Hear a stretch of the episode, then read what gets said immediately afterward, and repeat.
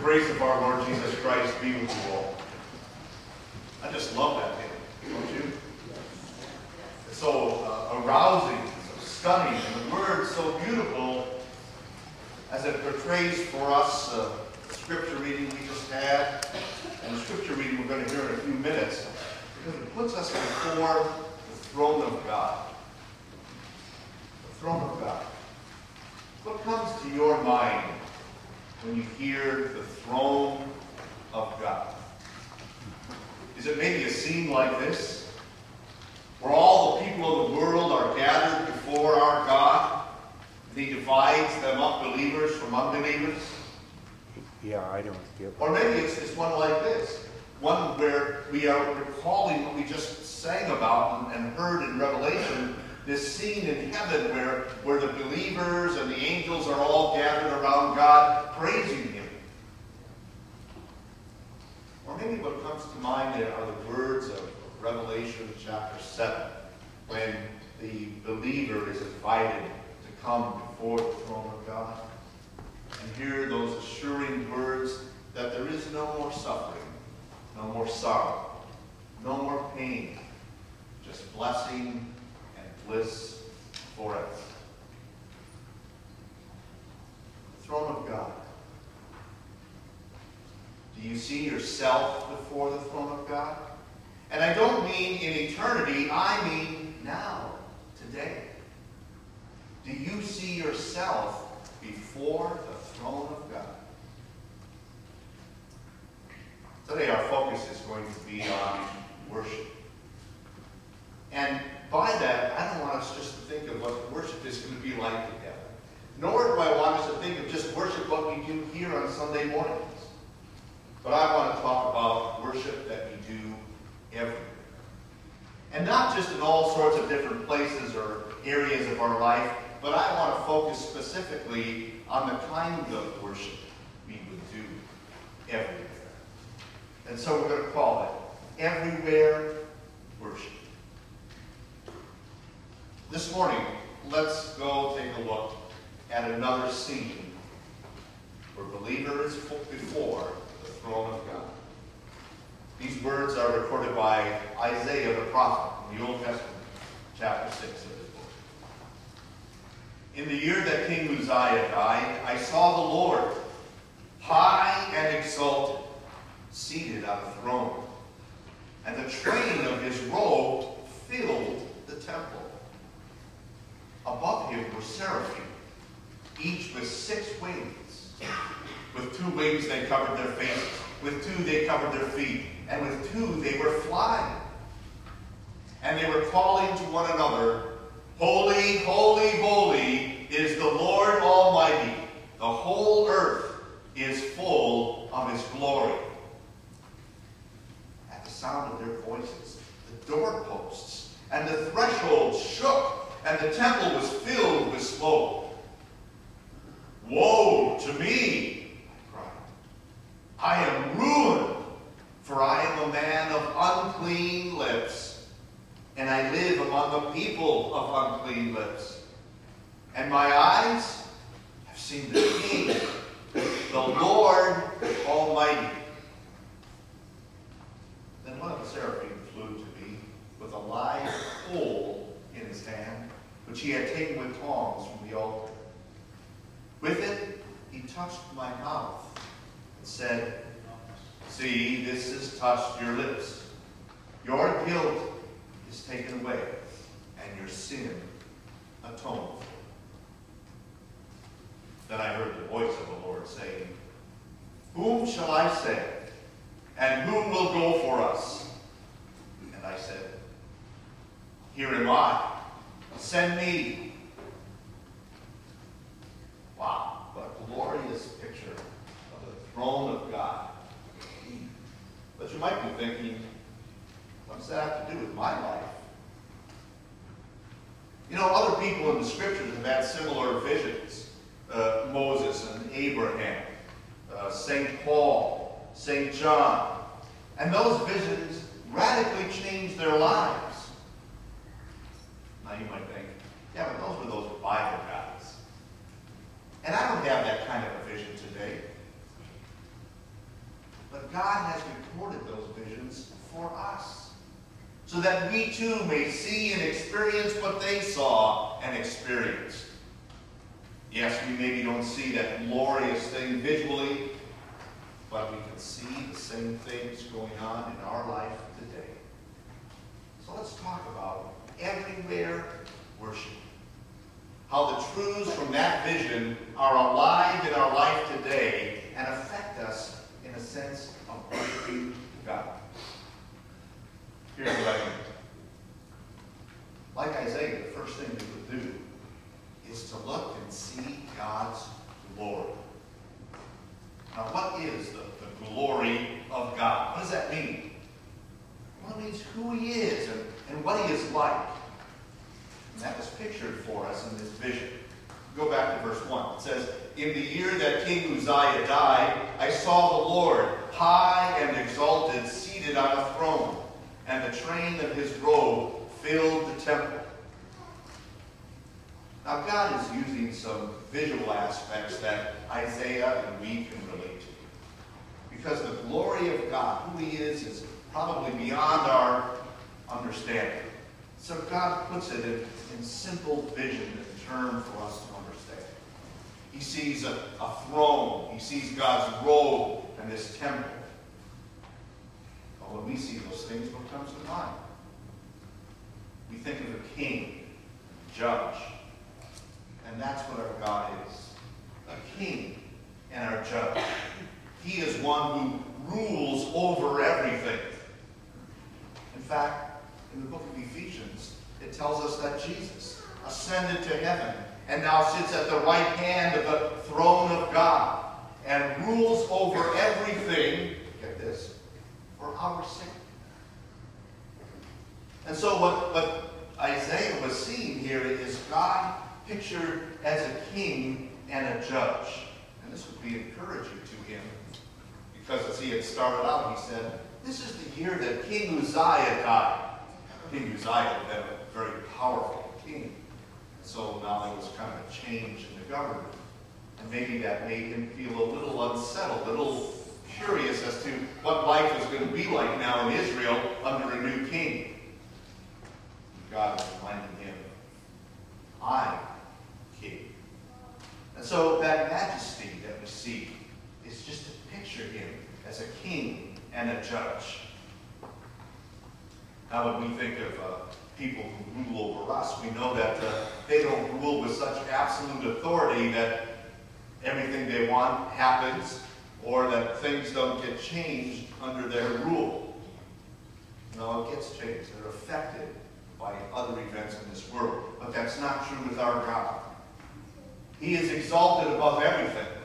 There is nothing here on earth that changes his plan. There is nothing here on earth that affects him in such a way that things will be unknown.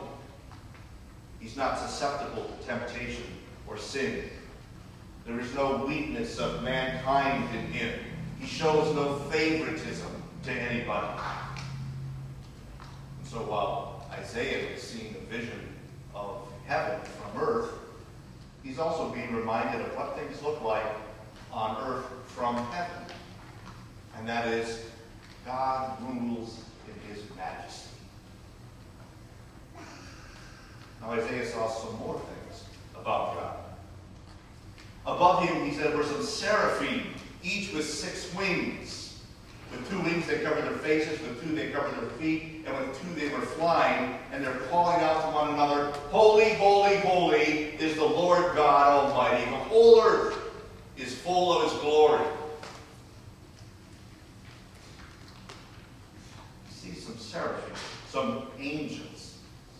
Now this is the first and the only time that seraphim angels are talked about in the Bible. It comes from the Hebrew word seraph, which means burning. And so maybe they, they look like flames of fire. Maybe they have some kind of brilliant appearance.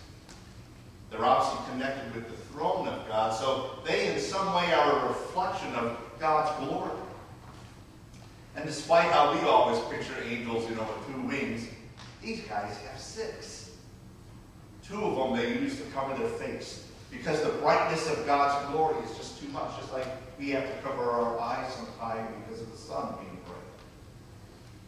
And with two wings they covered their feet in humility before their glorious God. And with two wings they're flying. They are ready to serve. But more so than their appearance, what is important are the words they are speaking. Holy, holy, holy is the Lord God Almighty. What they're calling our attention to is God's purity. He is holy, which means he is set apart. He is different. He is distinct than anybody else. Now what makes God so set apart from anybody else? Well, one is that he's perfect. God does nothing wrong. God does nothing with mistakes. God is flawless. He's not a human being so that he has to think it over and, hope he's making the right decision, but he's independent of anything that, that would influence him. He doesn't need, need anything, despite the fact we might think he needs us to do his work. He can do it all by himself. He doesn't need us. We need him. He's perfect. His judgments are faultless. But also, as we commonly understand the word holy, he is without sin. He cannot be tempted. He cannot sin. He is separate from sin. In fact, he hates sin. Goes a little different than what people think today, too. Because we may try to uh, excuse away our sin, and, and therefore they go, God, God understands, and He excuses it away too, and He's not going to hold us accountable. It's not true. God is holy. He hates sin, and He judges sin. But Isaiah also called him the Lord Almighty. That word he used was in all capital letters because it was God's covenant. This is also the God who forgives sin. So he saw God as majestic. He saw him as pure. One more thing.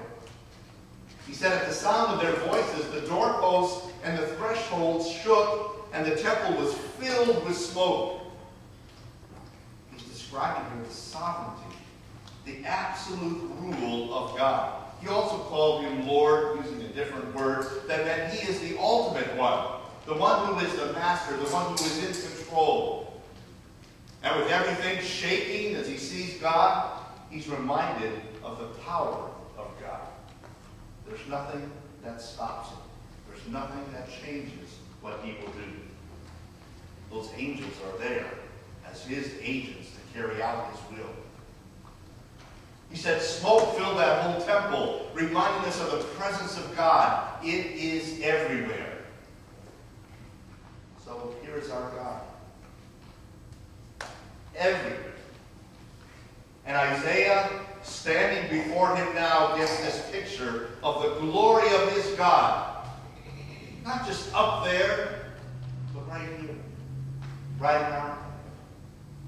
As Isaiah was privileged to stand before throne of God, that is to be in God's presence, so we are privileged to have God's presence in our life. Now maybe you wonder about that. Because you look at things going on and kind of think about where things have headed. You might wonder, where is this glorious God? Where is his power? Where is his wisdom? When Isaiah said King Uzziah died, there's a little story behind it. King Uzziah was a very powerful king. He did what he wanted to do, and he got it done. But one day, he decided he would be the one who would offer the incense in the temple. Uh, on surface level, that sounds pretty good, right? Here's a spiritual God. But that was a duty that was reserved for the priests only. Nobody else was to enter the temple and to do. But Uzziah wanted it done. His will was going to override God's will. And he did. Because of that, though, the Lord struck him with leprosy. To teach people that you cannot just abuse or go against what God has said. Sometimes today in our world, people go against what God says. And if anybody says anything about it, they come back and they say, you know what? You can't judge me. Only God will judge me. And that's true. God will one day judge them and us. As we hear people today challenge the truth of the Scriptures, mock God and religion, we may wonder, where is our God? Where is His glory? Remember this. You stand before the throne of God. And everywhere you can worship by seeing His glory, His majesty, His rule, His grace, and His wisdom. In the world and in your own life. Have faith. That's where everywhere worship starts. Faith in our glorious God.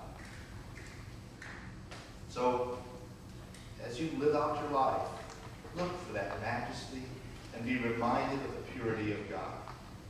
Look in your life and see it. See His wisdom working and guiding and shaping your life in all of the circumstances. And then live with faith, with trust in your glorious and gracious God.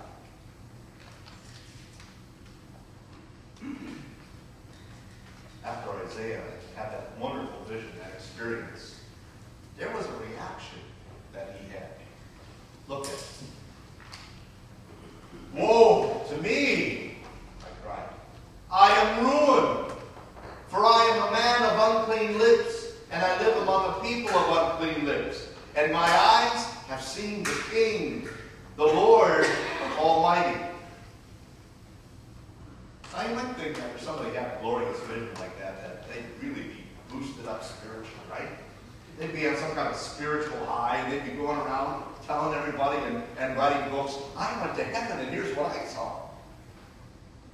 But that wasn't Isaiah's reaction. Yes, what he was going to now experience would be totally different. He would experience the grace of God. But this was his first reaction. I'm condemned. He said, Woe to me, which means I'm in trouble. I am ruined, he said. Why? Because he saw his sin. I'm a man of unclean lips. I don't say the right things. I don't say godly things. And I live among a people of unclean lips. And they kind of rub off on me. You know, we're pretty quick to confess that we're sinful people. We do it all the time in church. But Isaiah has given us a little lesson about confession. Get real. Get specific with what your sin is and lay that before God. Isaiah said, I'm a man of unclean lips. Are you? He said, I live among the people of lips. They, their, their language kind of rubs off on me. Or I've kind of learned to put up with it or tolerate it. And you know what? It's, they know, I know, and just live, go on. I do that way too? Recognize your sinfulness and your unworthiness. Isaiah realizes he's standing before this glorious God. In this condition, he's unworthy of any blessing. But yet, something interesting would happen to change him. One of the seraphim flew to me with a live coal in his hand, which he had taken with tongs from the altar. You see, in the temple back then, there was a special stand or altar in which they would burn incense. It was an offering being made to God. This angel takes one of the coals and comes up to Isaiah, and he touches my mouth with it, he said. And said, See, this has touched your lips. Your guilt is taken away. your sin is atoned for. Despite Isaiah recognizing his sinfulness and confessing that before God, he now experiences the purification of his sins. Because of what was on that altar, an altar of sacrifice. But notice, the sacrifice was brought to him. He didn't make the sacrifice. That's how God purifies us, with sacrifice. Not ours, but with the sacrifice he made. Isaiah understood what that was. And later on in this chapter, he would write those words that are all very familiar to us that the Christ, the appointed Savior, would be led to sacrifice like a lamb, for he would be bearing the sins of the world. Our sins and our punishment would be put on him, and we would be healed. That's what this angel is telling you. Your sins are gone. Your sins are gone. Your lips have been touched. You and I have been touched too. On our lips. With the sacrifice that was made for our sins in the Lord's Supper, God gives us the very body and blood of Jesus to assure us that a sacrifice was made and our sins have been atoned for. They have been taken away. It's effectual. It works. The angel will say that. Your sins are gone. Jesus said, Take this, eat it, and drink it. It's poured out for you for the forgiveness of your sins. And so when we receive the Lord's Supper, we are getting the forgiveness of our sins. And then Isaiah had one more response. Then I heard the voice of the Lord saying, Whom shall I send? And who will go for us? And I said, Here am I, send me. See, when you experience the grace of God, knowing your sins are gone, and that you stand before the throne of God every day, that you can worship everywhere in every way, you realize you've been sanctified. That is, you've been set apart for God. One minute, Isaiah thought he was doomed. And the next, he realizes he's been saved. His response to God's grace was, I am here. You have brought me to yourself. I am here. And now he is ready to serve. It's a response he's ready to make because of God's grace. Why do you worship? Why do you serve?